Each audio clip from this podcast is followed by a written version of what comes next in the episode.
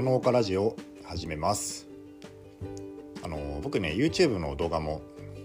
まあ、ちょいちょい作ってるんですよであのもしねあの興味がある人がいたら、えー、概要欄のところに URL があるので見てもらいたいんですけどで一緒に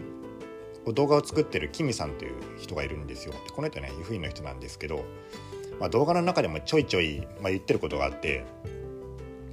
どうすればお花が長持ちしますかとかねどういうふうな、えー、お花のお世話すればいいですかっていうようなね、えー、ことを聞かれた時にあのお花ちゃんにあの毎日綺麗だね綺麗だねって話しかけてあげてくださいとかってね、まあ、よく言ってるんですよ。で僕はねそれをまあ見て、まあ、僕は編集してるんで、まあ、見るんですけどまあ見るたびにね 何言ってんだこの人はってね まあ内心こう思っちゃったりまあしてます植物がねまあそう人の話が分かるわけないしそもそもね、まあ、聞いてないっしょってそのね あの耳がないから植物は。まあ思ってるんですよ。まあなんですけどあのよく農家の人がこうハウスでラジオをつけたりとかね音楽をかけたりすることってよくあるんですけどあのお客さんがですねハウスに来た別の外から来たお客さんがあやっぱりそのお花にあの音楽を聴かせたりするのっていいんですねとかってよく言うんですよ。でこのねやっぱりいいんですねって言うんですよね。でやっぱりっていうことは、まあ、私もそう思ってました。えー、まあ定説ではそうなんですけどそうなんですねっていう意味ですよねおそらく。なんでやっぱこう植物も例えば音楽を聴いているとかうん例えばねこうなんか見ている見ているとかそういう感覚人間にも似たような感覚があるっていうのはみんな何かなしこうあれじゃないんですかねこのそういうふうに思ってるんじゃないですかね。まあ、実際どこまで本気で思ってるかっていうのはまたえー、人によって程度があるかもしれないですけどでもそういうこともあるかもしれないぐらいにはみんな思ってるんですよ。でな僕もね、まあ、それ全然ないかって言われたらそんなことなくて、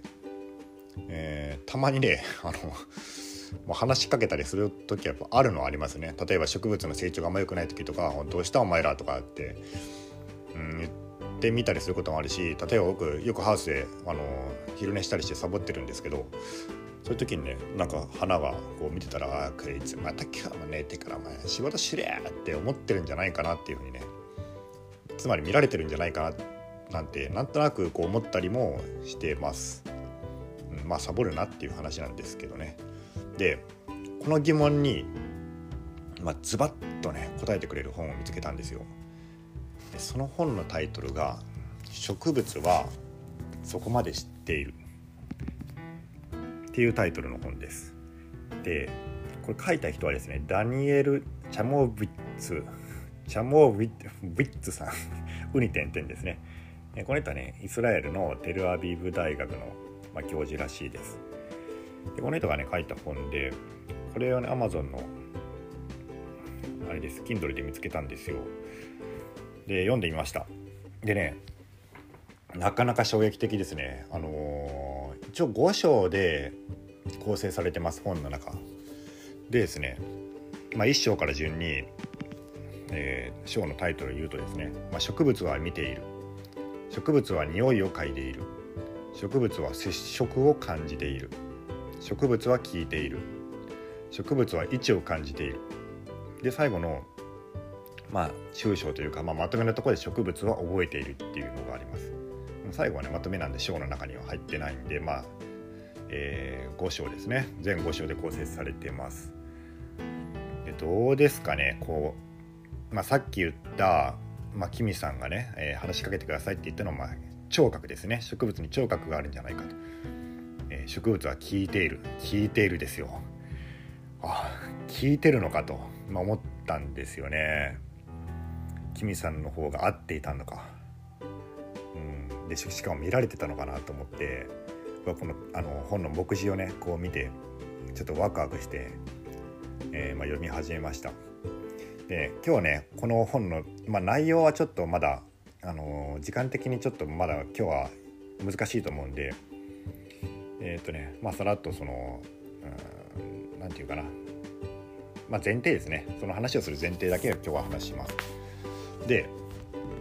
まずですねこう大前提があってこの本の思想として、まあ、一般の著者に分かりやすく書かれてはいます。えー、大学の先生が書いた本なんで難しいかなと思いきや、まあ、割とその一般者一般者向け、まあ、専門用語は出てくるは出てくるんですけど、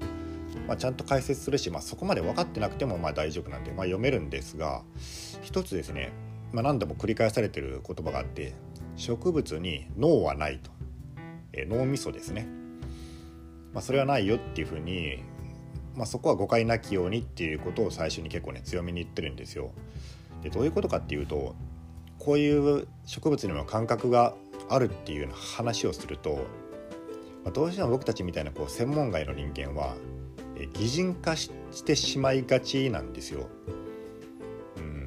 つまりこう植物はこうなんかこうやって見て、えー、食いつえねんけ、えー、仕事しねえなって思ってるんじゃないかなって僕は思ってるのと同じようにねこう擬人化するとやっぱ伝わりやすいっていうのがあるんでついついこう擬人化の手法っていうのね、まあ、こういう関係の本ではま使いやすいと。でもそれは、えー、間違っていると。つまり脳がないので、うん、情報を処理したり、まあ、よくよく分かりやすく言うと人間でいう意識みたいなものはないっていうのは明言されてるんですよね。それはそうですよね。よくよく考えてみたら。つまりこの本の中で言ってる感覚っていうのは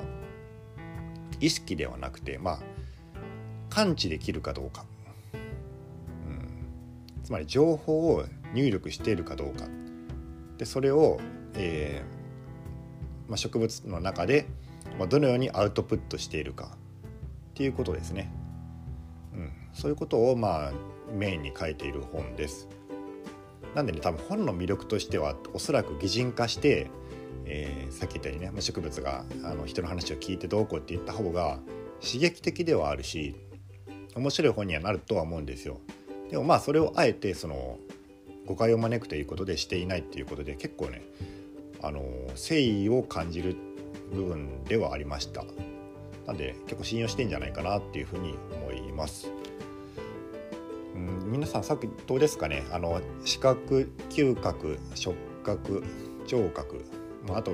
五条は平均感覚ですね植物位置を感じて感じているっていうのは平均感覚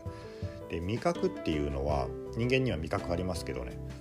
元はねあの嗅覚と、まあ、同じみたいな感じらしいんですよ。ちょっと僕詳しくそこら辺は分からなかったんだけどまあ同じと考えていいらしくて。